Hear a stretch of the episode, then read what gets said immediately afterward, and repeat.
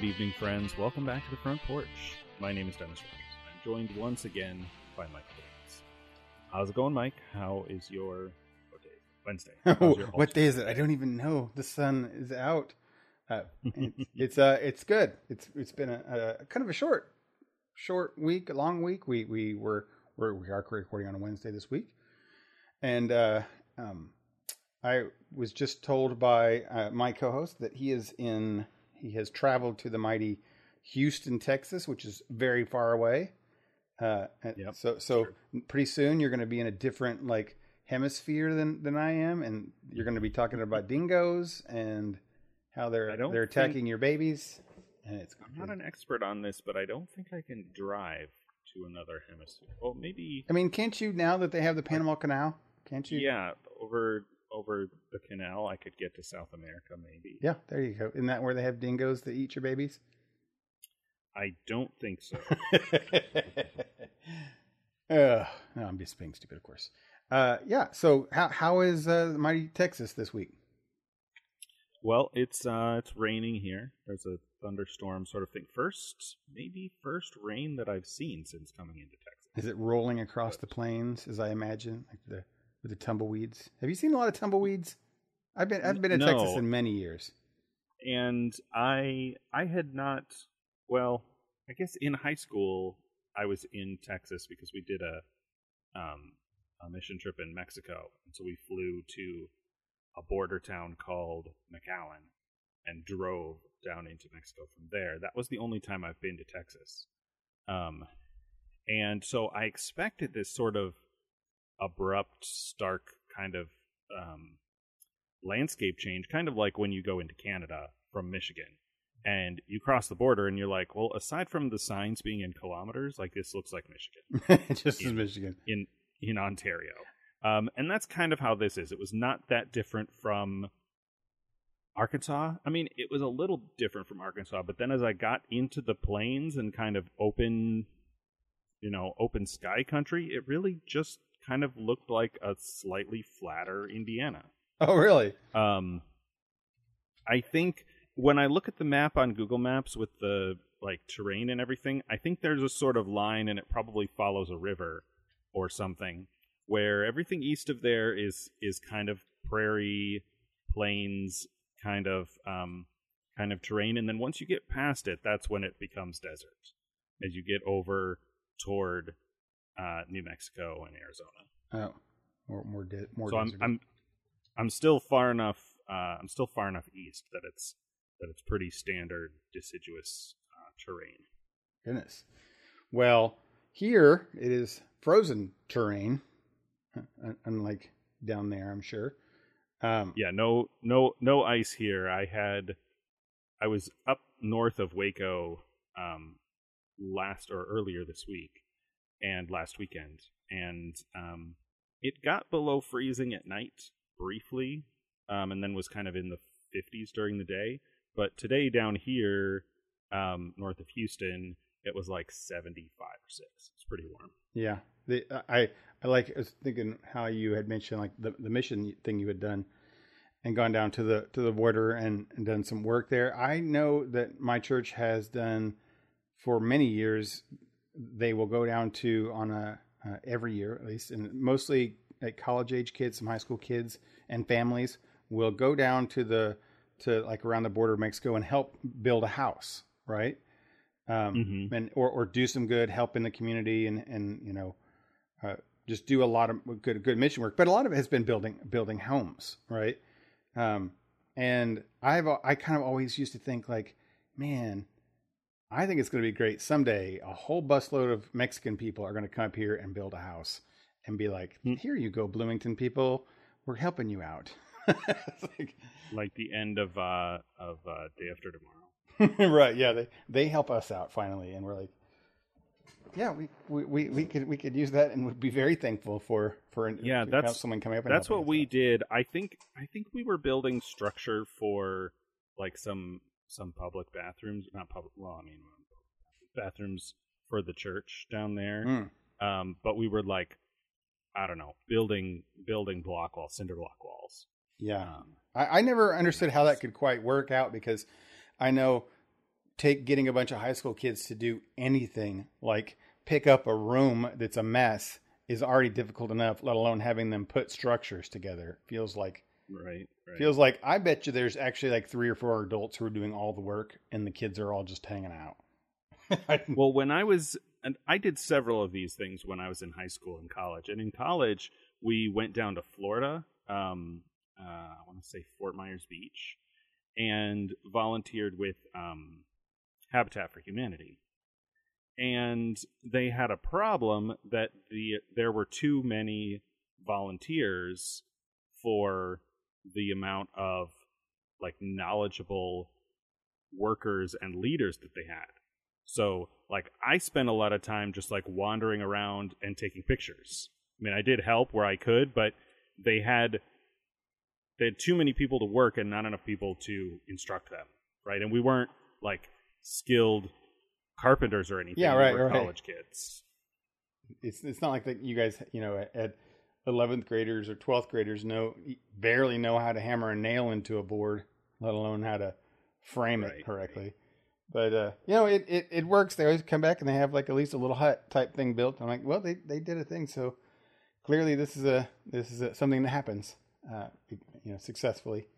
Uh, so, and, but it's it's definitely. I'm, I didn't mean to be sound like I'm knocking it. Is I just thought it was kind of a. It's I'd always like to see the different country coming here. Yeah, it's that. always like a, especially with high school kids, it's sort of a combination of like, you know, serving the community in some way, but also like educating and exposing kids to, um, you know, another world, right? Oh yeah, right. Yeah, uh, it's showing how you know uh, other people live, right? Or or I know a lot of people that went down there, and, and I would talk to them and like you know I did take for granted a lot of the normal stuff that I have here, and you know to go to school they get to see you know as a, an eleventh grader you get to have that experience of seeing physically seeing and talking day to day and living with around people who have a school with dirt floor right? I'm not saying that was necessarily the case in all these places but in some of them that's the way it might be.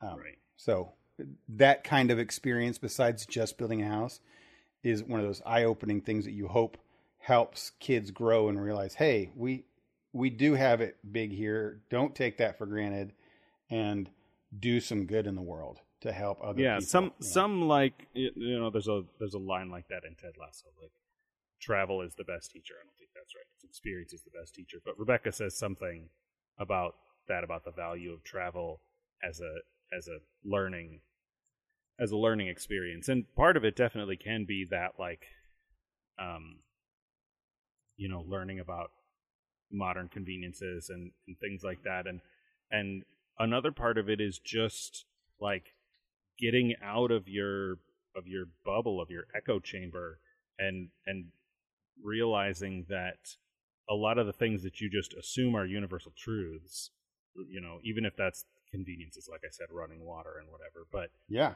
also seeing that like no there are places in the world packed filled with people who, for whom life looks completely different.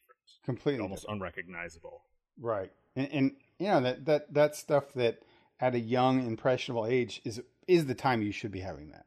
Right, That, that eh, you I can go there on vacation or something and at, at 40, 30, 40 years old and and kind of still turn a blind eye at it even. But when you're you're that young and you get to see other people and and not just be there for like a drive through it, you know, the people live there for a week to yeah for, for for you you're like oh man they don't have my favorite brand of ginger beer down here yeah, right, yeah. drink this this weird stuff Right. but but for but for a kid, they're like, you know, oh my, I don't have any kind of things like go to the bathroom. I have to go to a.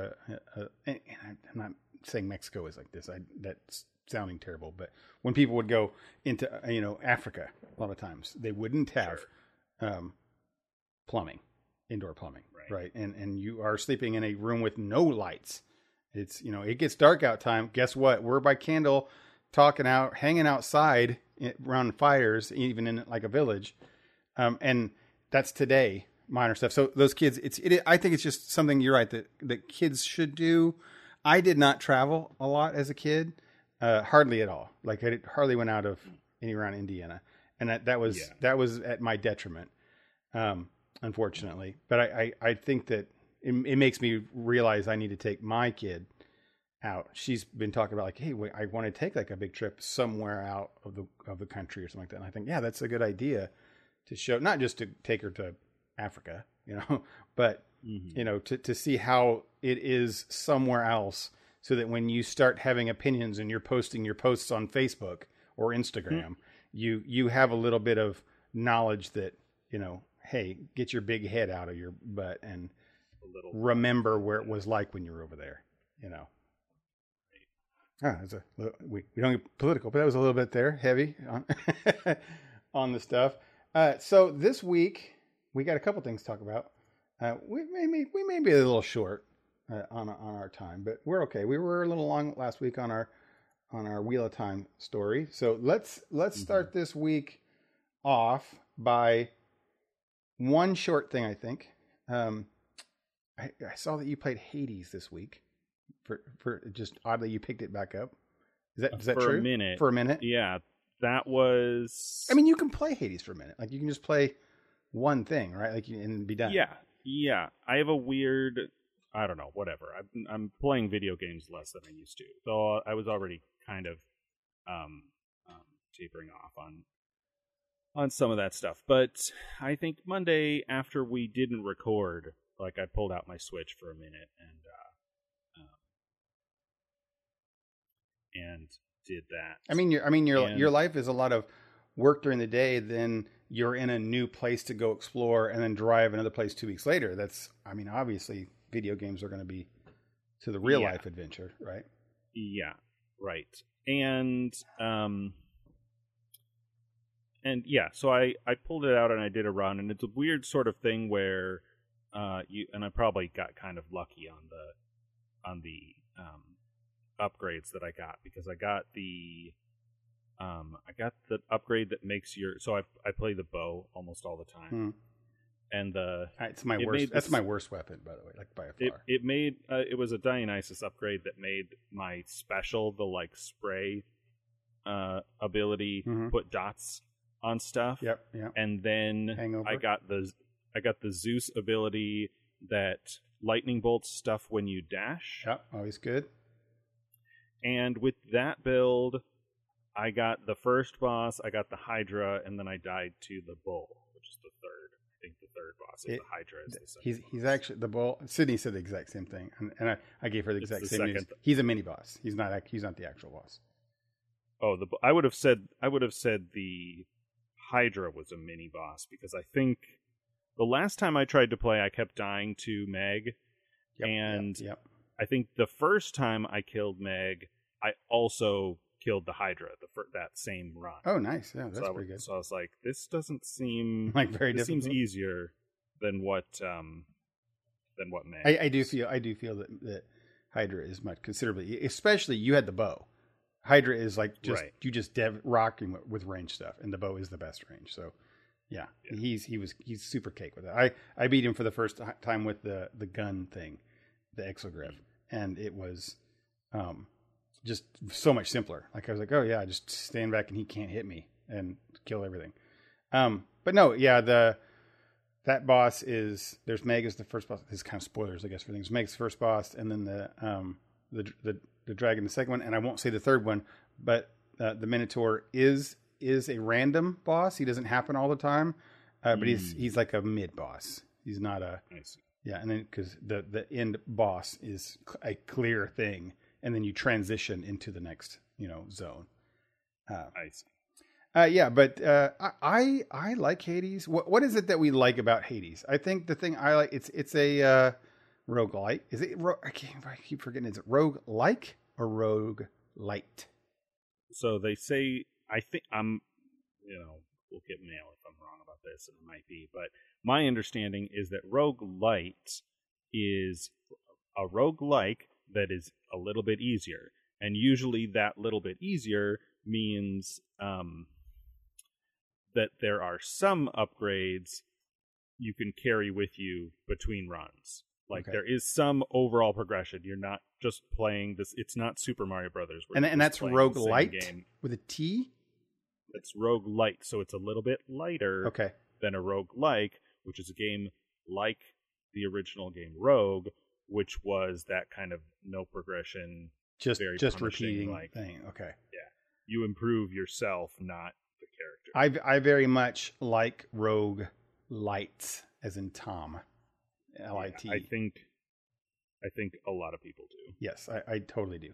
The um, and that's what the, so Hades is a rogue light, where in this case, just for our listeners who don't know, it's a um, an adventure kind of type game where you go through a maze and um, you know fight bad guys and there's bosses and to go to the next part of the mazes. Um, and your ult- and you have an ultimate goal, so you can finish. we- We'll say the maze you're trying to escape hell and the Greek hell Right. um, and uh, make it to Earth. And uh, your your character is Hades' son, Zagreus, and he's and he's he you know, starts off like I'm done with this place and I'm out of here. I'm running away from home, and he go, wants you know go up there, um, and he He's trying to get out to uh, Midgard. right, Oh, wait, that's the wrong. that's that's Vikings, wrong. right? wrong IP. Uh, so he uh, and, and that's you know the thing. But you and then you go through and you die, and when you die, you come back to the beginning of which is like his the the house of Hades, you know, and Mhm. where they live, and you know you you walk out of the pool, and since Zagreus is a is a Greek god, he doesn't die. He just gets sent back to Hades. I mean, back to Right. to, to the bottom level of hell. Um, so he's like, Ugh. so you have that, and you you know keep trying to get better and further and further, and you have different weapons, and then you do pick up things along the way that you can improve, like exp or monies, we'll say, and uh, improve your character. Now you can start with instead of fifty life, you start with sixty life. You spend a little bit more, you can start with seventy life, up to hundred life. You know. Uh, So you have a little bit easier go, do more damage as you go along, you know, spending points and stuff. So you do get better. It does make the make each run, you know, slightly easier, and you are getting better. Like I wreck through. There's not a time I can't get to the last area every time I play with any weapon, and that's not necessarily. And, and I do say my skills are much better, but I'm not saying I'm good or I'm awesome. It's just that you do get better, and and things also get easier because you are getting you know better stuff, and you learn things like oh, you just mentioned like the Zeus thing and the Hangover. Like I know oh, if I pick this up, this is a good one for that button, you know, for my special, right? I know this is a good one. And if I get, and if I see like an Athena come up, like, oh, maybe she'll have the the dash that goes with it, right? So I go and I pick her. Um, Mhm. so it's it's one of those things that you do get better, and the game helps you get better, and that's really fun to me. You you always I always feel like I'm getting better every time, and and that's what I really really like about Hades. But the the number one thing I really like Hades. That's a lot to say that to skip over the most important thing, which is it's got a great story. Like for a, a roguelike, Mm. a roguelite doesn't have story. This has crazy story, like really good story. And you don't realize that there's an actual story until after you beat it the first time. And then you beat it and you realize, oh, it's all over. And then they just start talking and things happen and you're like, oh, I didn't see that. And then every, I can't say this because you've not gotten there yet, but Mm. everything comes together about why you want to do it again. And then you realize, oh, I need to do it again because there's something else hiding here that's a bigger picture that I, I'm just now realizing. And then you do it again, and then it gets even more so. The story even progresses even more. And even when you fail in between those things, other things progress. Like all of a sudden, because you finished um, one of the characters in the home starts having different feelings about what's happening, and then they start arguing with another one. Uh, you find randomly a character in the dungeon, like in Tartarus or something. You talk to them, and you're like, "Oh, who's this person?" And you find out that they're a love interest of somebody in the in your home. And then next time you fail and you go back there, then they talk about it, and you start developing these stories with these characters throughout the realms and um, the, some of the decisions you make, like if you give them uh, these rewards, then they like you more, or you can encourage their story to to get bigger. And like this is not something that a roguelite should have. Normally does, yeah. Yeah, and, and it and it makes me want to play, and I and I don't care about dying so much because I go as far as I can, as Zagreus does, and then I get back. The people will change, and the story will continue. And I know that if I finally do make it, the big parts of the story are going to start more. The next step is going to be revealed. Um, and then the next step after that is going to be revealed. And there is going to be an ending to oddly, there is going to be an ending to this game. I know there's going to be an ending because I've beaten it about only about six or seven times now. And it's just it, it, right now I want to play it. Just talking about because I like I, I know mm-hmm. something happens in that last one, and I want to go back there and I want to find out more because uh, it's starting to come together. So it it does feel very straightforward the first time you're playing through, and then once you beat it, it all starts it all starts rolling, which is pretty interesting. Pretty, and it did win a video game writing it, award. It won it, it won some awards. I mean, probably for that for that combination of like roguelites are very popular. I think a couple years ago we talked about um, Dead Cells, which is really mm-hmm. really popular roguelite. Um, but I've heard that too. A lot of people talk about the story. It's part of the reason um, a couple of our friends, Pete and maybe Zahn or maybe their brother Ben, were, were playing it, or or maybe it was Aaron who was playing it. Doesn't matter. Yeah. Um, they would talk about it in Discord and they would spoiler tag everything. Be some story thing um, that they're not wanting to spoil by by you know tagging it. Yeah, it, it, really is. I mean, and it's actually really big spoilers with with a lot of things, like even things you don't think are going are big, or as you're going through the game, like oh, I'm just talking to these guys, and and then you start getting. I don't think this is a spoiler, but like some of the gods that you just really are just like you think they're flavor text for the powers you're getting. But as it mm-hmm. goes on and you start having interactions with them, because you can also give them things or the story progresses, you realize that they individually have different motives and are doing things in the storyline that you didn't realize was happening the whole time. And you're like, oh, I don't like you so much anymore because now I realize that you're, I thought you were nice and you're giving me these powers, but kind of backhandedly. Mm. Stuff like that, right? Yeah, I had a, I had a, th- I don't mean sort of thing, territory here, but mm-hmm. I had a moment because as I said, I had a Dionysus power and a Zeus power. Yeah. And there was a point in one of the I still not there some icons and things that I don't quite understand. I just know some of the ones that I recognize. Yeah. Uh, representing the different deities. And then if I'm low on health, I'm always looking for the one with a heart on it so that I can Of course, right. That's what you start with. When when the levels have actually two doors that you can leave. Correct. But I had one where there was a there was a Zeus power and a Dionysus power right next to each other, and I was like, well, the you know, I made the game decision. I'm like, well, this dot the hangover effect is is, is a little more useful than this Zeus effect, so I'm going to pick that one. Mm-hmm. And then like Zeus contacts him and is like Matt and spawns all these guys. Oh, you're you the the, the dual thing, right? Yes, I know what you're talking about. Yeah, they get angry. Yeah, and I'm like, oh, that's like you fight him for a while, and then he's like, well, I don't have all day to to you know punish you for your disloyalty. You can keep doing what you do. Right, right. Yeah, the uh, a couple things that that are hit, that are hidden that you again you don't know were hidden until you keep playing. Uh, I'll, mm-hmm. I'll, just give one of the way. It's it's just a, me- a mechanic.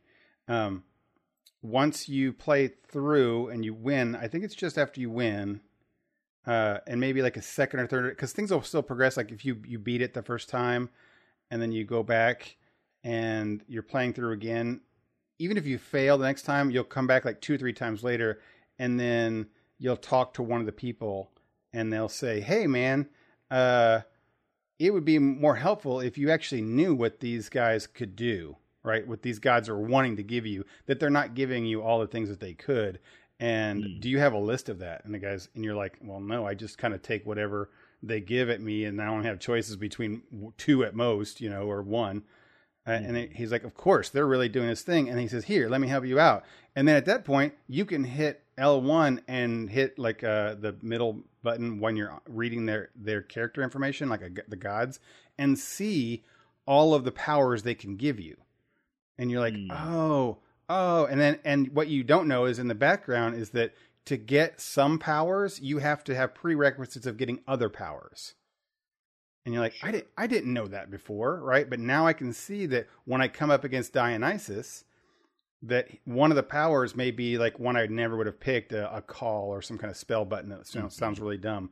But I know now because I can look at his thing that if I pick that one, the next time I get Dionysus, there's a really good chance that I'll have the really powerful power now unlocked. Okay. for him. Okay, Like that makes sense. yeah, and like I didn't know that before, but but this this is kind of an example of how this game does these little unlocks that you don't need, but when you get, all of a sudden it changes the game, right? Sure. And then uh, uh, along with that, later on, you also see that the gods have do what's called duo powers. So you did you mentioned Zeus and Dionysus there. Um, if like there's a a power that if you have special the specific powers from both gods of their powers, then the next time you go to one of them, you can get a power that's both of those things combined. Oh, it's a combo. You can do some some lightning beer. Exactly. That's exactly wine, right. Like it, it's every time it would say like, and I I'm just, don't know this one off the back, but the duo power for Dionysus and Zeus might be something like every time your lightning uh, hits a p- person, they also become have affected with hangover. Right? So you're like, oh man, you now that you can see it and you understand the gods because this person's helping you out, uh, you're like, I can now start using the gods for my benefit, right? And and they, it's Mm. not just it becomes this whole storyline of they're just gifting you whatever they want to give you because you know you're their subject and they're just so benevolent to like no i'm going to start playing them and using them against that right Mm. it's like oh that's kind of cool that's a neat story way to open up a mechanic later in the game and and I know that I happen to know that these mechanics I've not looked at any of these things but I know that these mechanics continue to unlock kind of naturally and I, and I see them. I see spaces and, upgrades that I don't know what are and I'm like oh yeah this is cool. So anyway Hades I know it's a lot I don't want to spend much time more any time on that but I really like the game.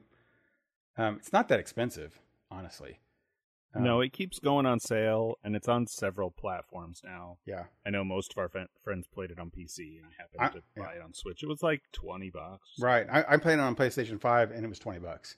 Yeah. Mhm. So, Mhm. and, and they had it on PlayStation 4 as well. So, yeah, you can buy it cheap. I, I will say thumbs up on it for 20 bucks. Go just, if you got 20 bucks, go, go, and you're looking like, what game should I buy? Definitely buy that one. It's, it's fun. it's easy. You, you get a lot of time. It's got a story, good mechanics.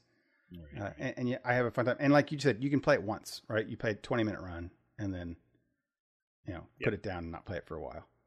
Uh, okay, so m- moving on from that one, let's go to our movie this week. How's that?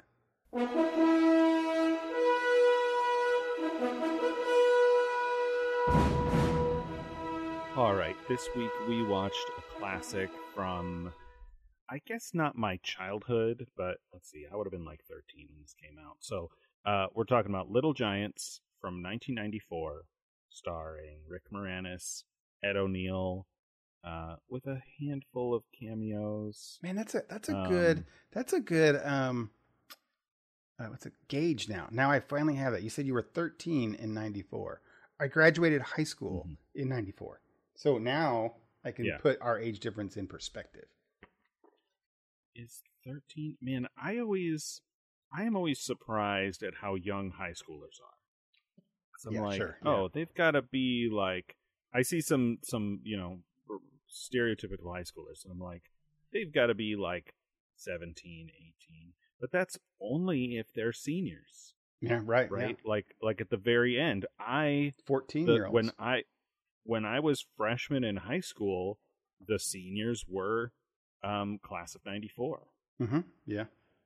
and so I mean my birthday's in the summer, so I was always young uh, for grades. But um, yeah, I obviously didn't see this in the theater. We had it on VHS, and so it was in our rotation um, with uh, myself and my and my younger siblings. So I've seen this many times, but as I often say, it's probably been 20 years or at least 15 years um, since Sure. I've seen it. But and I, had never seen, seen it I've seen it enough times that we would when we're talking about football every once in a while we're like, "Oh, it's a Chicken Little Flea Flicker on too." Wait, did, or- did we introduce this yet? I know we've been going on about it. Did we say the name of this? I I said that, yeah. okay. Little Giants. Little Giants. Okay, yeah. Um, you know, or we'd say, you know, 80% mental, 40% physical. oh, yeah. um, or annexation of Puerto Rico, like any of those things. And this is one of those movies where, um, and and I don't know if this is true for everybody. For me, I had movies that I watched enough as a kid that I remember every like phonetic sound, not every Sure. phonetic sound, but like I hear it and I hear like every inflection, everything because it's a recording and you hear it Yeah. exactly the same way every time. But just like with Toy Story, um, which is a you know the next year after this, Hmm. um, I watched it as an adult and I'm like, oh, there's a there's a line, there's a joke there uh, that I didn't know, and of course I didn't write any of them down this time, so I don't remember. Yeah, because what our, any of our are. generations are were limited to just a handful of things, right? Like Right. it, wa- it wasn't the plethora of choices that we have with media now. It's you know you you have five VHSs. I mean, I'm talking about average. If rich kids obviously had tons and tons, but um, you know, not households didn't have a whole lot of owned VHS tapes.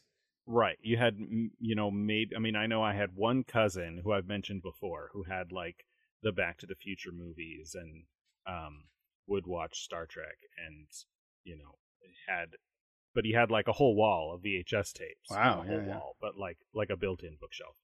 And for us, we had, you know, I mean, we had a lot of stuff taped, like recorded, but Mhm. then we had we had purchased movies and there were you know a couple dozen and a lot of those were mom and dad's movies yeah, right right. and so we'd have like just a handful like um th- that era of disney movies right so aladdin little mermaid Mm, uh, That's the, the um, classic golden era. I- wouldn't say um, golden era. what but i like forget uh, beauty and the beast Beauty and the lion Beast, king, Lion King. Mhm. And there might be one of The sweet spot of Disney, right there. Um, right. That to me was a sweet spot because I was of the right age to have Mhm. seen those and appreciate them. But also some classics we had taped, like um, Jungle Book, Robin Hood. Robin Hood. uh, yeah, yeah. Um, and then like movies like this, or as I mentioned last week, uh, Little Rascals was Mhm. in that same rotation. There were also some um, like 101 Dalmatians. Um, anyway, it's a We, whole we we had we had uh similar, and I think this is important to this discussion because it's it's a kind of it's important how you know when you watch these shows why they are why you have nostalgia about them now or why you you like a thing or something is and it's important how to understand that era right? It, it really is in this conversation because like this movie is something like that. I know we didn't have a whole lot and we would get one right? We'd get a, a movie and if you can't if people can't tell from me now i st- i am a repeat movie watcher i will watch movies over and over and over and over and over again um, and and not always intently watch them i put them on and then i'll be doing something else all the time right um, it's it's great living with Shelly now. She's she's she like every other day she looks at me and she says, "You just don't stop moving, do you?" Like you, I don't sit in silence. I will just random thoughts come to my head all the time, and I Mm. and that's how I am. And movies kind of keep that. Like if it's in the background, my mind is always paying attention somehow on the background to that, right? Um, Okay, and that's what. I did when I was a kid. So we would have, and my sister did that. My brother did that as well. So we would have on, like, say, Willow is one that I can remember of. We would have Willow on, and it would always be on. And we and we would rewind it when it was over. We rewind it and start it again. Even if we were in the kitchen or if we were, you know, in the bedroom or whatever, Willow was playing. Right? We only had one movie, and then we play it so much that the tape would wear out, and Right. we wouldn't have another movie. And then we get another movie, and we do the same. Right? Hmm. Star Wars Yeah. was obviously the biggest one that I had, and somehow we had like we ended up getting two or three copies because we we it wore out. We liked it so much. We got mom got another one cheap or something that had so many or something, and we watched that. We wore at least three of those tapes out.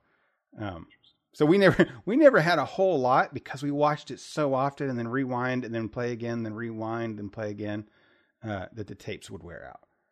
Um, Yeah, I don't I don't remember doing a lot of that except that like when there were you know, I mean there were almost always really small siblings. mhm. Um and they would have their favorite thing and I'm I'm sure that we did that like back to back watch, but I think more often we tried to mix it up.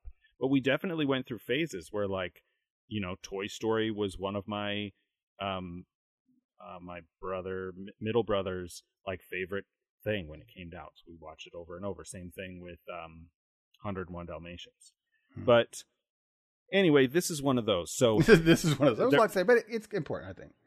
There were a lot of things about it that I that I remembered. Like I almost didn't really need to, um, you know, have my eyes on it all the time. Well, you just Um, you mentioned like the sound of the things, and it, you can. Yeah, I, I bet you could just hear it.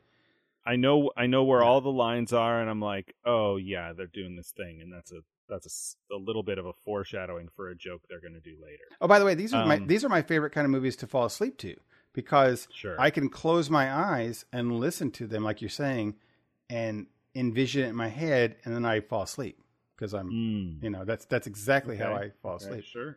Yeah, so I can I totally get what you're saying. Like you didn't have to watch it, but you can still see it and and know that kind of stuff. That's really cool. Uh, for me, I on this one I hadn't I hadn't seen it. I guess I say that that's one. This is one that I had missed. Um, Okay. It it's a Rick Moranis thing, and for some reason I didn't see a whole lot. I saw Honey I Shrunk the Kids and a few others, but um, I don't know why I didn't see a whole lot of Rick Moranis movies. Maybe Mom didn't like Rick Moranis or something.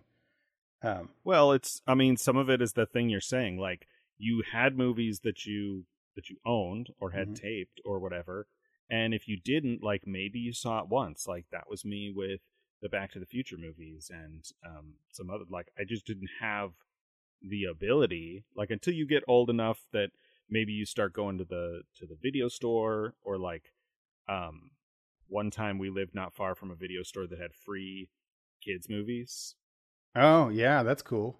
and and so we I never would- had that. would That would, do that would have been so cool. Yeah. My some of my younger siblings would like get movies from the library.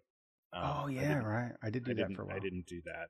that I did do that. but um, so I have a couple of couple of different things. But what did you what did you think about this movie? This I I compare it to Sandlot because um, Sandlot is a movie I didn't see until I was an adult. Same Right. thing with Goonies, where it's like, yeah, I didn't really imprint on it. So like That's funny because The- this this is this is copies of those, right? Like, but for you, it's this is right the it's original, like right, yeah. like this is the one that i saw which is not to say that i was immune or oblivious to um the very shall we say uh spielbergness of this movie yeah, sure, uh, I, yeah, I- I, know what you mean I- when you say that. i was i was messaging our buddy fox while i was watching it because he said that he had seen it uh recently a couple months ago Yeah. and i wanted to you know i was messaging him privately because i didn't want to spoil anything for you if you hadn't watched it yet Hmm. which as it turned It's out like a per, is a perfect Nathan age for his, his right, ex- exactly exactly. And i said i said if you told me spielberg made this movie i would believe you. Mm-hmm. um it's it's amblin entertainment but it's not uh um it's not spielberg. He's Yeah. he's involved in it. The trivia that i kind of wish that i that i had not heard but the trivia is that the the writer james ferguson um made a story like this as a commercial a tv commercial and spielberg liked it so much that he uh hired or whatever uh ferguson to adapt it into a full screenplay Oh, I see. Uh, I, I, I, so I had, um, had somewhere in my head that I thought that this was a baseball movie when you had recommended it. And I couldn't remember. well i said sandlot yeah, maybe that's what it was. So, so, I, and I was thinking about what movie what we were going to watch. So I did a, a Google search for it to, to see if this wasn't what it was. Like I was like sports, kids movie. I, I had just forgotten, and it came up, and I saw it. It said The Little Giants uh, with Rotten Tomatoes, and unfortunately, that part spoiled it for me because it saw that it has a 38% on Rotten Tomatoes and only a 60 something percent uh, for audiences. audience Um, that's and I was incredibly low That is, and and that's so, and I hate I hate that I did that. Right, I hate that I Mm. that had that on there. I, I don't want that. I don't like that to anything to to affect anything. Um, but I saw that and I was like, oh, oh, oh, oh don't don't see that. Um, but as I started watching it, um, and I got through it, I, I, I felt like, oh, I, I see where those numbers came down and how those came num- numbers down. Yep. Because my review would be pretty simple. It was straightforward. It was it's and, and bear with me. It's um, um, unoriginal, derivative, dumbed down, but I enjoyed it and I really liked it. Like, I mean, there's nothing new here. This is this is Yeah. some like it, it came at a time even in '94 where all of this had been done and done way better. Um, Mm. that there was so much um, not great scenes and unbelievable and not make sense. And I didn't laugh at any point. I smiled almost all the way through, but I didn't necessarily laugh. But that doesn't mean that I didn't enjoy it. I actually absolutely did enjoy it. Like I, I felt good uh, through it. I felt Mm-hmm. good at all the points. Um, I was happy at all the little scenes that they showed, as dumb or corny as they might be, or not as not as inspired original. I still liked seeing the nerdy skinny kid like flex. Right, that's nothing new, and it's nothing. Mm-hmm. But I just liked it in this context, and it just made me feel good and happy, and that's all I needed. Right, and then at the end, when the end happens, I liked that too. So. I, I enjoyed this for all those words that that I said, which are what could be considered negative words. They don't really matter, right? They're just words that describe a thing, and I I I like that I this was the experience of sitting down and just enjoying it. Um, so when I look now that I look back and I can see those those numbers Rotten Tomatoes, they're not wrong. They're they they fit right, and that's the right thing. I would give this a five out of ten, but Mhm. but that is not that is not to say I w- wouldn't recommend. I totally would recommend it. Like, I, like actually, I would say that if if Fox said, "Hey, I'm looking for like a, a sports movie for my kid," I'd say, "Hey, you watch Little Giants." I'd also say Sandlot and things like that too. Sure. But Little Giants would definitely be Bad News Bears. You know, uh, Little Giants would definitely be in that list that I would recommend to people. And I can't say that for all the movies, even though I've liked them that we've watched. I can't say that I would recommend them. This is one that I, that I would because I liked it. It feel good, and I did like how you said Spielberg because that does that's that's that's a that's an accurate description. I mean, I think when when I sent that message to Fox is when they're doing the like um Icebox is chasing the the cool kids who are on their bikes and she's on the go-kart Uh huh. Right. and they're doing this chase and they're playing this music and I'm like this is this is pure Spielberg. It's just Right. 100% like uh you know uh, just just Spielberg feel and, and aesthetic. So um Well, well, Yeah, that, that's couple- that's the thing is, is that he, th- that's the why people probably give it these things is because Spielberg had done movies like this Right. before that, right? And other people had done movies like this before that. So this movie was just another what cynicals of us today, if it happened today, would say, "Oh, they're just trying to cash in on the Spielberg movies or on the other movies." Right. This is just Right. a pure cash grab for that kind of thing. I'm like, oh, whatever, man. you know, yeah i mean it it it fits into a sort of formula and and and i agree with everything you said like i i referenced that trivia thing where they're like it's based on a commercial and i'm like oh i wish you hadn't told me that because now that uh you know you can't unring that bell i'm like Mhm, mhm. it's i i see it now i see the lines and i see the the things where i'm like yeah this is the exact kind of it's like when when i think it was budweiser was doing those uh, commercials with the dog and the horse with that passenger song um, and like the slow guitar. And I'm like, I'm not even sure what's happening in this story, but you show me that little dog jump out of the back of that truck and run back to be with his friend, the horse, and the guy is singing that song. I'm crying, and I don't even know what's happening in the story. right? It just is. It's it's like um, it's like Fox said, like the salt and fat. It's like there's just pure like Doritos on this uh on this what I'm watching, and it's hitting all the pleasure centers in my brain just just right. yeah, Um, and that's that in- what that's what makes an enjoyable movie, right? Like, right. Yeah. Right. And it's not you know like you said, like you said, it's not um, it's not winning any awards. It's not going on anybody's top of anything list unless it's you know something incredibly specific. Um, so a couple of I already said the Spielberg thing, and I I messaged Fox when I started watching it because I was like, I know you said you watched this, but you know it was in the middle of our conversation on the air, and he didn't really give any kind of value judgment. And he was like, he's like, it's still good, it holds up. Some of it's a little problematic, and I was like, oh great, great. Fo- Fox is Fox is a little uh, uh we'll say left leaning yeah, and- sure. and I was like, I was like, oh, Fox, whatever. And then we got to I got to some scenes in the movie and I'm like, "Oh, oh, I see I see what he's saying. I, I see it. Sure. Yeah. Yep. For sure. Yep, I'm I'm cringing. I get it. You, you know, I was wrong. Um I don't know if you can guess the scenes that I'm Sure. Yeah. That I'm talking about. Right. Um there's there's implied romance between uh Rick Moranis' daughter and the the new kid in town, the Mm-hmm, the, the star quarterback, where there's some physicality and there's some awkward kind of blushing things, and the characters are supposed to be ten. right. Yeah. No, no, come on, no, stop it, Yeah. stop it right now. Right. I know exactly Um, what you're talking about. And you know the movie's PG. It's not like Right. it's not full on inappropriate. You're just watching it now and you're like, uh. Yeah, the the there, I will give them this credit. S- miniature spoiler, they didn't go full on with that. Like at the end, I actually really appreciated at the end they were supposed to kiss, and then they stop for a minute, and then they just act like ten year olds again. I'm like, that's great, that's perfect. right. That's what should have happened, and it did.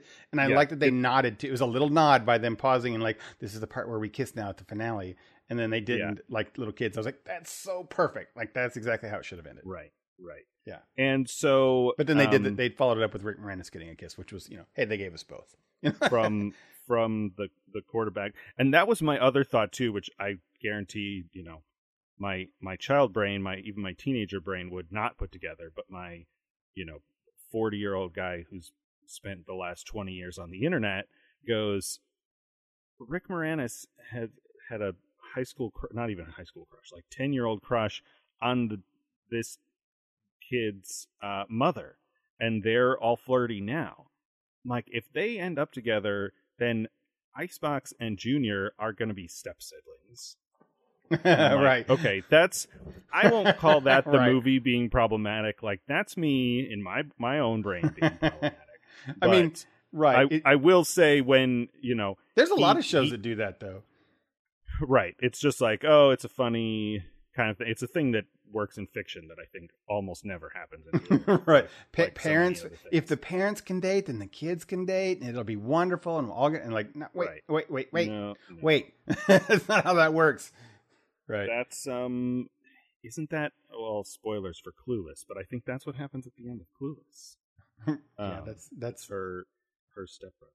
um, anyway. like, yeah, yeah, Yeah, the thing happens in the movie. So Yeah. so that was my sort of thing, the combination of like the you know, the the bloom off the rose, seeing the writing and going, Oh, this is really cheesy. And I knew it was cheesy, right? Yeah. Even at the time I watched it, I'm like, this is a cheesy kids movie, but it's fun.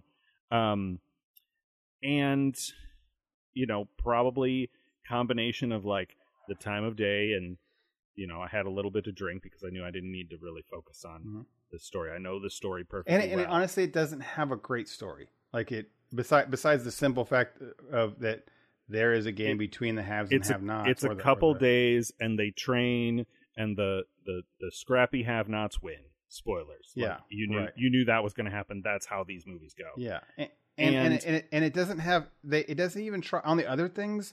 It doesn't do that well at all. Like it tries to do this uh fighting with the girl, trying to be like a girl but a boy, but it just does not do anything right there. Like it, Mm. it's it's it's not great writing. Rick Moranis and her interactions are cringeworthy, if anything. And then I don't know what kind of story that what kind of point they're trying. Are they trying to tell that she should be more girl like, or that he should want her to be more girl like? Yeah, Well, or he- or yeah, that he- she's a boy like. sort of it's it's funny it's one of the one of the things that i think is interesting about doing this show with you is that you notice a lot of this kind of parent especially single parent stuff Mhm. that just blows right by me Oh yeah, um, yeah. That that is- scene that scene was very troubling for me. By the way, I was like, oh, this is. I was like, this is. Oh, this is. This is when the show's going to get like, like show a little bit of emotional depth and like kind of serious for the parents. And then I was like, oh no, that's terrible. And then they don't resolve it and they don't care. And it's like, why did they do this? You know, she Yeah, yell, she yells and says something like, you know, he's like, mom quit us, and she's like, no, she just quit you or something. And I was like, she she found a better team a better team. I'm like, a- a that is not metaphor. cool. And, and you know, the- like even though yeah it's like the the I don't know the bit or whatever. I don't know. It feels weird to call it a bit, but like right. the bit is that Rick Moranis, being a single father, is raising his daughter like a boy, right? Right. Except that he's not. Um, he's not like right. He's, well, he's not, and he's also not like you expect her to be the daughter of a football guy, right? Like the, like Moranis the brother, like she would be the, a right? football guy, right? It's his brother, um, Kevin, who's the who's the football guy. So like, yeah, that none of that holds up to any kind of scrutiny at all. And there's so much of it that like, okay, so one of the first times they score, maybe the second time they score, they give the kid, they give the ball to the kid Johnny, right? Mm-hmm. Whose mm-hmm. whose dad is always gone, and that's a that's a super Spielberg trope, right? Like right. every every Spielberg movie about kids has some kind of absent or or or which they not understanding. Again, father. they didn't really even like explain or do do anything it's, with that. It's like, barely developed at all. Like the, the, the parents all meet at this at this sort of rally thing, and Rick Moranis gives a line about wishing that that he was he, hoping he was going to get to meet Johnny's dad, and Johnny's dad is away on business all the time. And then in the middle of the game, they see him coming, and he's he's running. He's running up like with a briefcase in one hand. we have no like, idea why or it's, or, it's that exact it's that exact kind of commercial, right? Designed to fit the whole thing in 45 seconds. Is this right. is this story? Cuz like you see him and he's running and he's running, but he's he's close enough people can see him but far enough that he doesn't get to the field until they're in the middle of this play. And then like Icebox tells Johnny to run to his dad and he's yelling dad and and I'm not sobbing, but I'm crying. I'm like, this is so dumb, and I don't even care. Like it's it's it's that exact thing. Like it, and I of course remember seeing it dozens of times when I was yeah. a kid. I can't relate in any way to any of that right. like absentee father stuff, but like the emotion is is there, and it's it's done very cheaply, but it yeah. doesn't matter. I, and I 100% agree. I, I 100% Then for agree. that whole that whole last like 10 15 minutes of the movie, it's just that kind of stuff like just a bunch of cheap like emotionally manipulative stuff where I'm like, "Oh, this is this and he's going to duck his head under the pads because he cause he can't see and that he's going to rip his head off. They're going to put Alka-Seltzer in their mouths and and that's a yeah. that's a funny thing and then Icebox is going to come back out and they're going to do it and the and the music's going to play and um, Ed O'Neill is going to be a little bit humbled, and they're gonna they're gonna change the water tower just like in the beginning. It's not going to be just his; it's going to be both their names. And right. Rick Rick Moranis just wanted to be included. He just wanted to be picked, and now he is, and everything's great. And. I'm, I'm like sobbing. I was telling Fox about it, and he did the, send me the gift. Of Like, I'm not crying, you're crying. Right. Yeah. He, he, they even do the um, like, oh, we just got to up it, up a ratchet, and we're gonna we're gonna bet our own businesses on. It. Like, none of that is necessary. No, none of that. You know, and all of a sudden, like the the the the mic is on, and the entire crowd is listening to these brothers who are arguing in the middle of a pee wee league coin right, play. Like, right. none of this makes any sense at all, and it just goes off the rails for no reason. Um, but I'm I kind of like I expected. I expected it from this after the first ten minutes right? Like, yeah. I'm, I'm, I know what this is.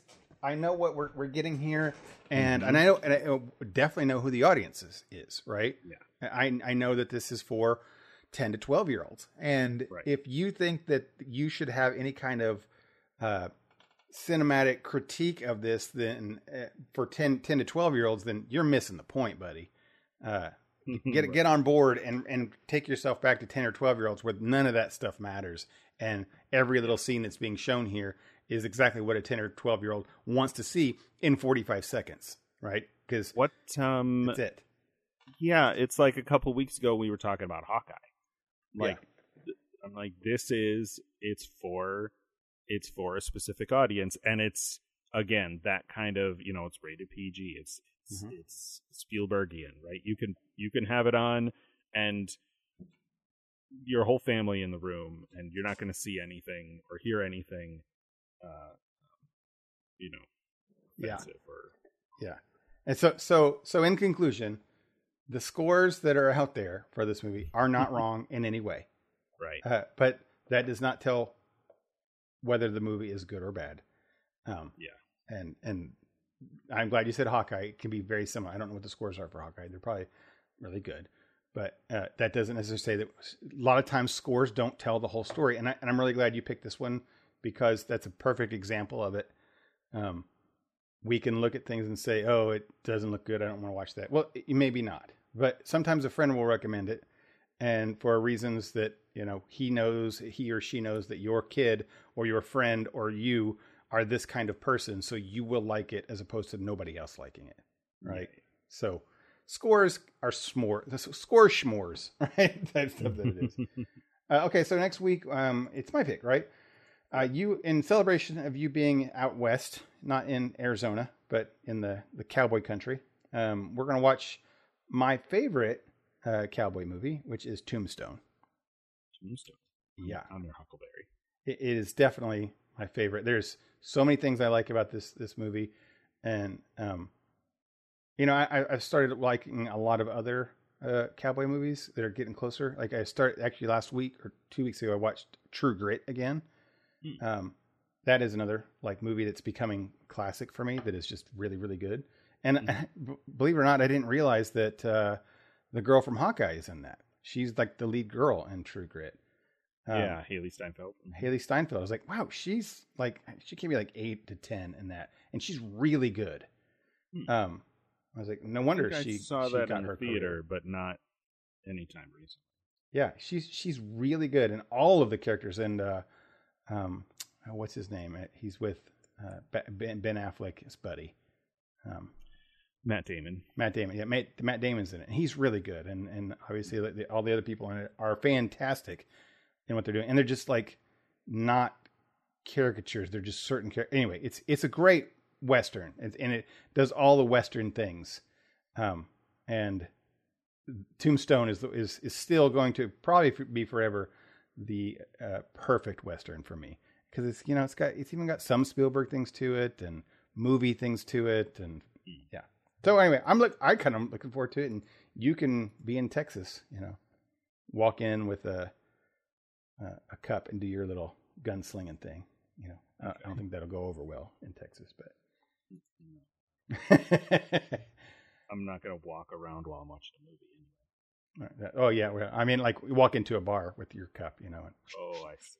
do the little thing. Uh, okay, cool. Uh, next, we have uh, our. I guess our last thing we'll talk about today. Um, we watched The Witcher season two. We're not all the way through though, right? Um, you caught up. You caught up to me. I, I kind of jumped a- ahead and and started watching it a lot. So you were like, "Let's do this." Um, what do you think so far? It's different than season one for sure. Yeah, yeah, that's true. Um, it's It's- it's, more straightforward Yes. than uh, than than season one. As in, there are no massive time skips. There's Confusing. no like confusing massive time steps. stuff being told out of order or at vastly different uh, eras or or things like that. There's a lot of there's a lot of politics, a lot of world building that is a little um quite overwhelming, but just like I'm not all that interested in it. Yeah. Um but not as much as I kind of the first and maybe second episode gave me the impression that it was going to be more of what um season 1 did a lot of, which is kind of a monster of the week Mm-hmm. kind yeah. of kind of thing. And I think the first two episodes felt that way strongly, didn't it? Yeah, yeah, and it's I think we're four episodes in. Yeah, four We're the first four. Um, and I think it's starting to deviate away from that. Would you would you Yeah. think? yeah, hmm for sure. Uh, But but I did feel those first two were monster of the week, and I, and I kind of enjoyed it because it was carrying on the story, but giving us monster of the week stuff still. Um, right, like part of me just wants to see Henry Cavill do Geralt and do the voice Yes, and have the correct. hair and the eyes and do some fights with the sword. Like that's not Solve a like I mystery. said, I'm, I'm not I'm not crazy, you know, with the action stuff, but like that's a thing I want to see. Partly because I know that the actor is super into it.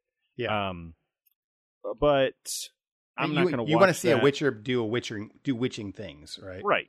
but I don't want to watch that for ten hours. Yes, correct.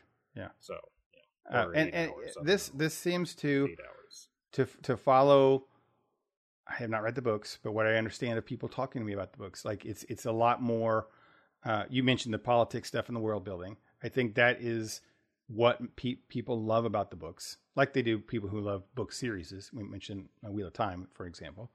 Is, is the like the political intrigue? It's why people like Game of Thrones things. They liked that political Mhm. intrigue and the world and the different setups. Um, and I think this movie, this movie, this show seems to be doing that justice because I, I, I am, even though I may or may not be interested, like, like you say you, you aren't, it is like, I see they're doing it. Like I see that's, they're putting a focus on it. And I bet people who read the books are like, oh yeah, this, this is setting up Nif, Nilf, Nilf, Nilfgaard, Nilfgaard, and, Nilfgaard. and, Yeah, and it's- different kingdoms. It's not so much that I'm not interested in that I I just don't know, and there's so right. many there's so many names being thrown around that I'm like I don't. Exactly right, and it has been a while. It has been a while since season season one. I think we're not terrible long, but long enough that I don't remember everything. And I don't kind of want to go back and watch season one because it is so darn confusing with stuff. Mm. Right, that that confusion of time skipping and not knowing what goes where and when. It's intentional, and it and I know why it didn't. We we've reviewed this, but it doesn't make me want to go back and watch it to re understand things because I'll be struggling with uh, you know time things. Uh, so I, I'm enjoying the straightforwardness of season two a lot better. Um, they're in Care Morgan now, uh, Kaer Morhen or something like that, where, where they're at, uh, which is the Witcher stronghold where they go for the winter. Mhm. Um, I enjoy that and the di- and the, the different Witchers. I think that's kind of cool. Um, I'm still confused at Witchers in general because they mentioned several times that they don't like they take this mutagen, I guess, and it takes makes them more monster and they have no human emotions, Mhm. but they definitely do, right? So I don't know what are they trying to do here. Are they trying to tell me they don't, or they do, and they're ignoring it and lying? I don't know what's happening. I don't understand that whole plot part. Um, I like Ciri better in this one than she Mhm. was in the first season. Uh, well, she's my- part of the story and not just running around randomly. Yeah, right. Um, uh, I, I like the monsters. I mean, they they seem very original. They're not just Mhm. trolls and and whatever. Right, right. Uh, and um, yeah, I, I mean, I like the presentation. I, I like a lot about it. It's I think it's definitely improvement on season one, and season one was pretty good. Uh, it's not again. We, we as we said with Wheel of Time. It's no it's no Game of Thrones. It just sits in a different spot. Same Mhm. way Wheel of Time sits in a different spot, and this one feels older for sure because it's mature. You know, it's definitely mature audience type Right, thing. right. Uh, definitely not Game of Thronesy again. Definitely not to, to that point. No, But- there was. I think season one had one episode, which is funny that I was watching it like at in season one uh, on my lunch break or whatever, and Sarah was home, and she watched an episode with me, and it happened to be that one episode where Yennefer is topless for so much of the episode, right? Yeah. and she's like, "There's a lot of nudity in this show." I'm like, "It's not normal." Like, yes, there is some, but it's not normally like this. Right. Right. Uh, I, I, that's I guess something to do. I, I, continue to like Yennefer and Yennefer's story. It's so Mhm. interesting. I, it's not like, and I am not familiar. Besides, like I played the first Witcher game, and I'm playing Witcher three again. Still, I've not played all the way through, and I'm started over and playing through again so I can understand yeah, it. But I played a little bit of it. so I don't know a whole lot, but I I, I will say it's very interesting that um, Geralt is definitely the main character, but Yennefer to me is so far in in the games and in the uh, the show seems equal as a main character, right? Like she Hmm. feels like she gets equal screen time. She's definitely always on her own storyline, right. and Yeah, I don't know. I mean, I I can't speak to the games. I played a little bit of Witcher three, um, and some of that card game. What, Oh, yeah. Uh, um, I, I just played it. I just played it. I was playing the crud of it. Um, because in the game you play it, it's it's it's a full game itself, right? mhm. Yeah. Um, but yeah, um, which got it got it got annoying to me because every time I go to a vendor and I need to like upgrade my gear, I'm like, oh, but there's cards that I could buy from this cards. guy. Yeah, there's this Final guy can Fantasy buy 14 cards. does that too. I can buy cards from from this vendor Mm-hmm. instead of so I spend my money on like magic cards instead of on things I need. Um so yeah, uh but Yennefer, yeah, Yennefer like she's in the first season, she didn't meet up with Geralt all the time. Like No, I mean big chunks of the story are her backstory. That's some of the time uh time inconsistency stuff we were talking yeah, and and in se- season season 2, they've not even seen each other. And we're 4 episodes in. Yeah. yeah. So you've got these two main characters who don't see each other and don't interact, and they're supposed to be like intertwined with each other. Uh, but I enjoy it, and I think the actress is good. I like. I'm not sure. I, I want to say I like that that they're the struggle she's going through. I like it, but I want to see more special effects. And with her status as it is, there's there's less of that. Um, uh, so, uh, and who knows? It may change next episode. We don't even know, right? When things will happen. Right. Uh, So yeah, I'm I'm enjoying it. I, I, I like it. I place it more definitely more mature for more older audiences than Wheel of Time. Uh, Mhm. I don't think that I would not show this to my 15 year old or 14 year old, maybe 17, 18 year old, maybe Right. Uh, or older. That would be the youngest. I'm going young side there, right? But Mhm. honestly, it's I think it sits in in late 20s, 30s kind of you know mentality Kind of. or or older, um, ish. I don't know. Who am I to say on on those things? Uh, so yeah, I and and and the story's good. It's good fantasy, um, and uh, Henry Cavill continues to do a, a good job. And I hate hate Jaskier's hair. Hair? I hate his hair. I can't help it, man. I hate his haircut. He's awful. I didn't really Oh. notice it. I know. He, he's a character that I, I don't know what to think about. Everybody loves him so much, and then sometimes I just he gets annoying, and he feels like he's he's a, a written character on a, on a, on a, on a page. Oh yeah, Um, yeah, yeah. I mean, in season one, my big thing with him was when he does the song. Yeah. Right. Toss a Right. Everybody knows that song. To, to Um, that was when, like, that was when the show became fun and good for me because it's. I mean, it started really rough. There's this whole thing with a girl in the woods who, I dies or something. I forget what happens to her, but she's not important at all, and Yeah, she right. seems like she's supposed to be important to Geralt's Yes. story right. and then he does this like he goes into town and people all hate him even though he's killed the monster for him and I'm like yeah. Henry cavill just just defend yourself and cut those people down. Who, who the Right. do they think they are? And then you're like oh he's the butcher of blaviken. And i'm like those people had it coming. They attacked him. They totally did. I was But- there. I saw it. you know of course he's he's doing this he's doing this pr thing. And i'm like that's you know what? That's actually good. That's fun. And it helps that the song is super Yeah, no, I, I totally agree. And, but and as far as as far as his character and his like his writing and, and lines and stuff i'm like yeah yeah i could see how not not that he's bad it's just not um not as interesting you know there's a reason he has so little screen time compared to uh the rest Geralt and, and Yen Yeah. and Ciri. Yeah, he he uh yeah. Yeah, I mean, and I liked in the first season that he was the like fanboy. I kind of liked that, right? That, that he was that he was kind of a lovable loser fanboy type thing. Uh, that that I got real well, and how Geralt was always better than him. Like he he made Geralt look better all the time, right? Um, and and Geralt would always poke fun of him or like put him in the worst situation. I remember when they were in the, the one with the child surprise when they were at the wedding type thing. You know, Geralt was not supposed to be one that fits in, and this feels like the the ar- area that the bard would be great in, but Geralt's actually the one that everybody likes, instead, and, and he keeps you know making Jaskier look worse. So that kind of interplay was always kind of nice. Mm, Um, mhm. And Yeah. in this, and so far in the one episode that I've seen him in, this one, uh, I guess that's a spoiler.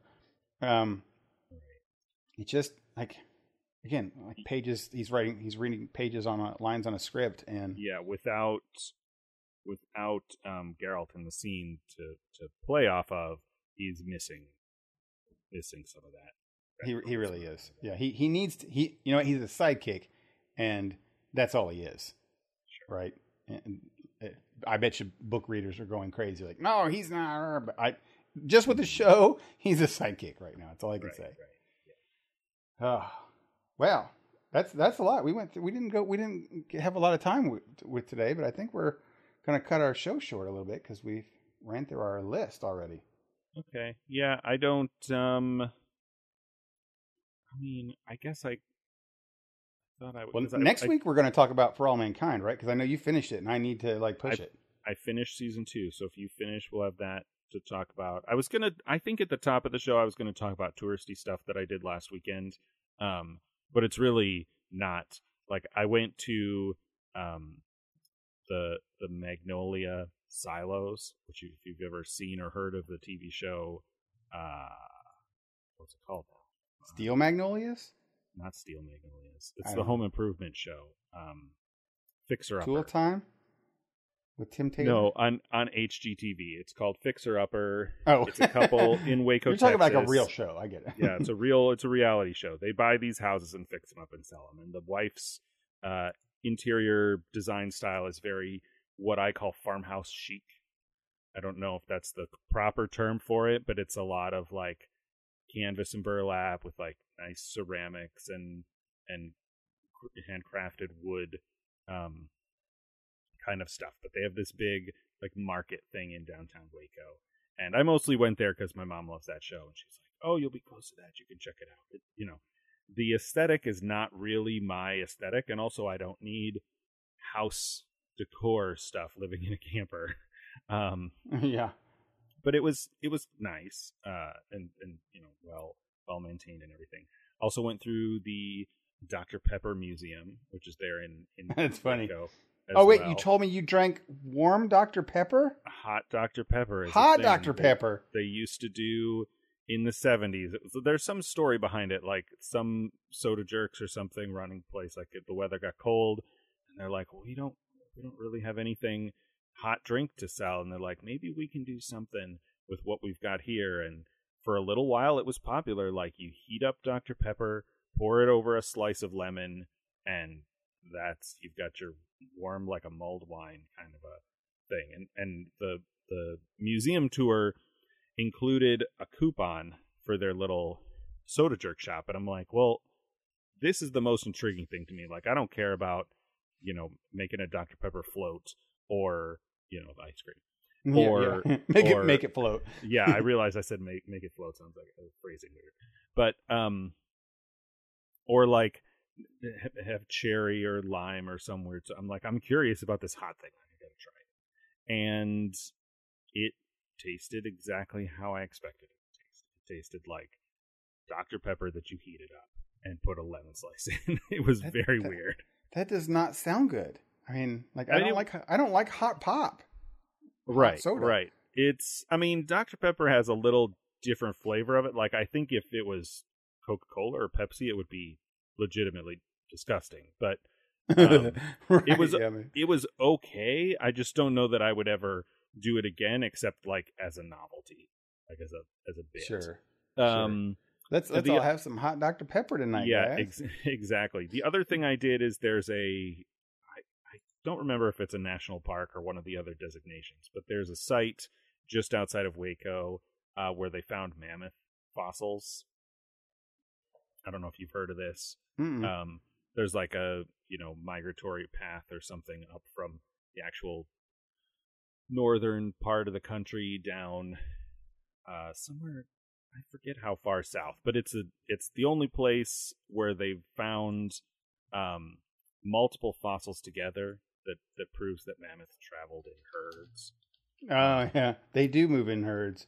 They do move in herds, and uh, at this site they built a big building over the bones, over the fossils, uh, to protect them from light and and water and stuff. And so you can go and you know to you can't get close enough to touch them, but like there's a walkway and you can see them. Like I was within six feet of these legitimate mammoth fossils. Um, Wow. and that was kind of cool. Uh, it's the first since I started traveling. It's the first like national park uh, um, site that I've been to. So that's uh, It was one of the things like in the absence of any concrete like, oh, I want to really want to go and see, you know, whatever, the L.A. or something. I mean, I've been to L.A., but Yeah, yeah. um, I was like, oh, going to all the national parks would be cool. Um, I know that's a thing Sure. a lot a lot of people do, but Right. um, this was my first one of those, and so Many more to come. yeah, yeah, exactly. I mean, I'll be Right. In Texas for a little while still, but keep my eye out You- further. You gonna are you gonna go to are you gonna go to the Alamo? I don't. That's probably too far, and I honestly don't know where it is because I'm bad at geography. Uh, um, I mean, I'm not bad at geography. I just never had Te- Texas geography, right? cause to cause to look it up. Like I know I now have a pretty good sense of where Dallas and Houston are relative to each other and relative to the state. Before I came to the state, I had no idea. I'm like, yeah, those are both in Texas and also Austin and San Antonio. Like I can name some cities, but I don't know where they are um, relative to each other or other states or anything Sure, Um, right. until I came here and looked at a map and was like, oh, Austin's right there. I, part part of your your uh, traveling journey and, and our show as it relates to our show. I remember just telling we had a Monday when we were talking and and you were having some internet issues and you've been having it for for a little bit and then you don't really have too much t- today. And I was talking to Shelly and I was she was like I was like "Man, we we talked the other day and he was having some stuff and I talked to him on his phone and then today she says she knew that I, we were recording tonight and she asked me, she says, "So how how's doing his, his internet doing? Is it going to do good enough for recording?" I was like, "Well, he just moves his house to to, to a different to a different place. You know, Mhm. if, if he has bad internet, he just moves his house." I said, so I said, "I don't know. Depends on where he moved his house to today."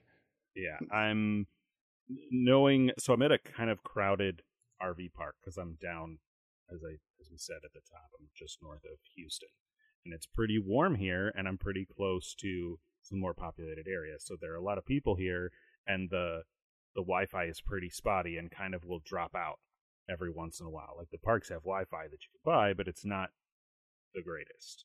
Um, usually it's Yeah, the- enough for me to work, but I'm like, I want the connection to stay, and so I'm actually connected through my phone because I know that the 5G is uh, more stable. It's at least not going to drop out. Um, I, I would I would guess that most people don't don't consider like uh, outdoor parks being like the most important thing to have high speed Wi-Fi connection. I would guess, Ex- right? Exactly, exactly. There are a lot of um like they call them cabins, but they're really more like something I would call a tiny house. You know Mm-hmm, what I- I know what I you're I know what you're talking about. Yeah. when I say that, but there are a lot of Mhm. cabins here. Um, you know, they're like the size of a really big camper, but they're you know a structure with siding and and everything. Um, and so I suspect, I expect that people who buy those still want to have like good enough internet to watch Netflix and stuff when they come in the in the summer and, and things. But yeah, it's part of part of the idea is like people go out and um, you know walk their dogs or whatever, or they have satellite or something and they're just Yeah, their their thought is why why should you be on the internet when there's all this nature? right right? yeah i mean i think the reality of it is it's just you know whatever connection they can get which is usually like a dsl or something because most even rv parks are still kind of remote. Like i was surprised this one is i had to go to a best buy and it was only 15 minutes. Like it's closer than than anywhere i've been when i went to um uh, waco texas that was an hour from where i was camping and that was the closest place that I could find a Best Buy. So if you have a sense of like how big a town has to be for there to be a Best Buy, I don't know if that helps at all because there's one in Bloomington, but Bloomington is a city of like I don't know 50 60,000 people. Um RV parks so far, the ones that I've been to are in towns of like 1000 people. Um yeah. and so there's not you just don't get great internet in those kind of places and then it has to be shared by everybody staying at the park so if it's winter and most of the park spots are you know empty campers with nobody in them doing anything uh, it's fine but you get to nice warm weather where there are a lot of people and kids and whatever, then you have to share the internet with everybody. Yeah, yep, got it. Commun- communal. You're uh, you're working in uh, a commune, is what you're working. You're living in a commune, right? A bit, sure. Well, I mean, you we're just in Waco, so That's true. That's true. I mean, the birthplace of, of, of Waco. Too, too soon. Too too too soon, That was like 30 years ago. right? All right. So next week we are watching. What'd you say? Tombstone. Tombstone. Um, Gets me to, and, and I might. I didn't get to watch all of that uh, True Grit. Maybe I'll watch the second half of that. Getting Hmm. Super Cowboy. What was that? What was that? Not, I mean, I know we're we're wrapping it up here. What was that show we watched? I'm calling out to the guests here too. What, what was that show we watched years ago when before we even had the the hundred poster challenge, where it was a Netflix series? It was a cowboy thing. Like it was Netflix's first With series um, to to go. with Michelle Dockery. Ooh, see, you pulled that out. I don't know that one. Yeah, I was kind of surprised that I knew that. She was in Downton Abbey, and also I know you haven't seen Downton Abbey, but this fourth episode of The Witcher had an actor from Downton Abbey in it as well. Mm. Um, uh, the older elf guy. Oh yeah, okay, yeah, that guy. He was terrible. Yeah. yeah. The the uh, also comment about Witchers and terrible acting when there was a scene with Yennefer and her like girlfriend wizard girls. I was like, all I could all I could think that entire scene was like, "Ah, this is probably what it's like in a sorority house. This is so Mm. terrible. this is this is just. I, I I hate every minute of this this this interaction. That's what So, I I didn't have a good place to to bring this in, but I I picked up and was listening to a podcast uh, while we were watching Wheel of Time, and the hosts are both uh, identify as female. I don't know. They, I Mhm. think they're both women. They sound like women. Um, and they talk about the White Tower, right? Uh, Tarvalon, or as they say on the show, Tar Valon, which annoys me. But um, and it's it's all women. And one of the hosts of this podcast uh, went to an all girls school, a non I don't know if you still call it all girls school, but uh, a college, an all female college. Um, and the other one, the other host, co-host was like, "Is this what it was like when you went to this school?" And she's like, "Well, no, but also kind of yes." but also yes, Also, also yes. Uh, the show you're thinking of is Godless, maybe. yes, that's what it was. Mhm. I knew there was there was there was something. That show was rough. It had its moments, but uh, Definitely. But it was Cowboys, Netflix. Yeah. Yeah. all right. Well, you've been listening to the front porch. This is episode 229. Thanks as always to our friends at Geek Scholars Movie News and LRM Online.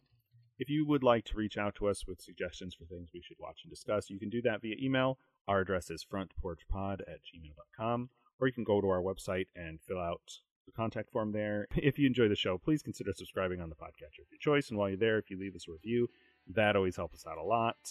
As always, thanks so much for joining us. Until next time, I'm Dennis and I'm Michael. for the front porch. Night, everybody. See you next time.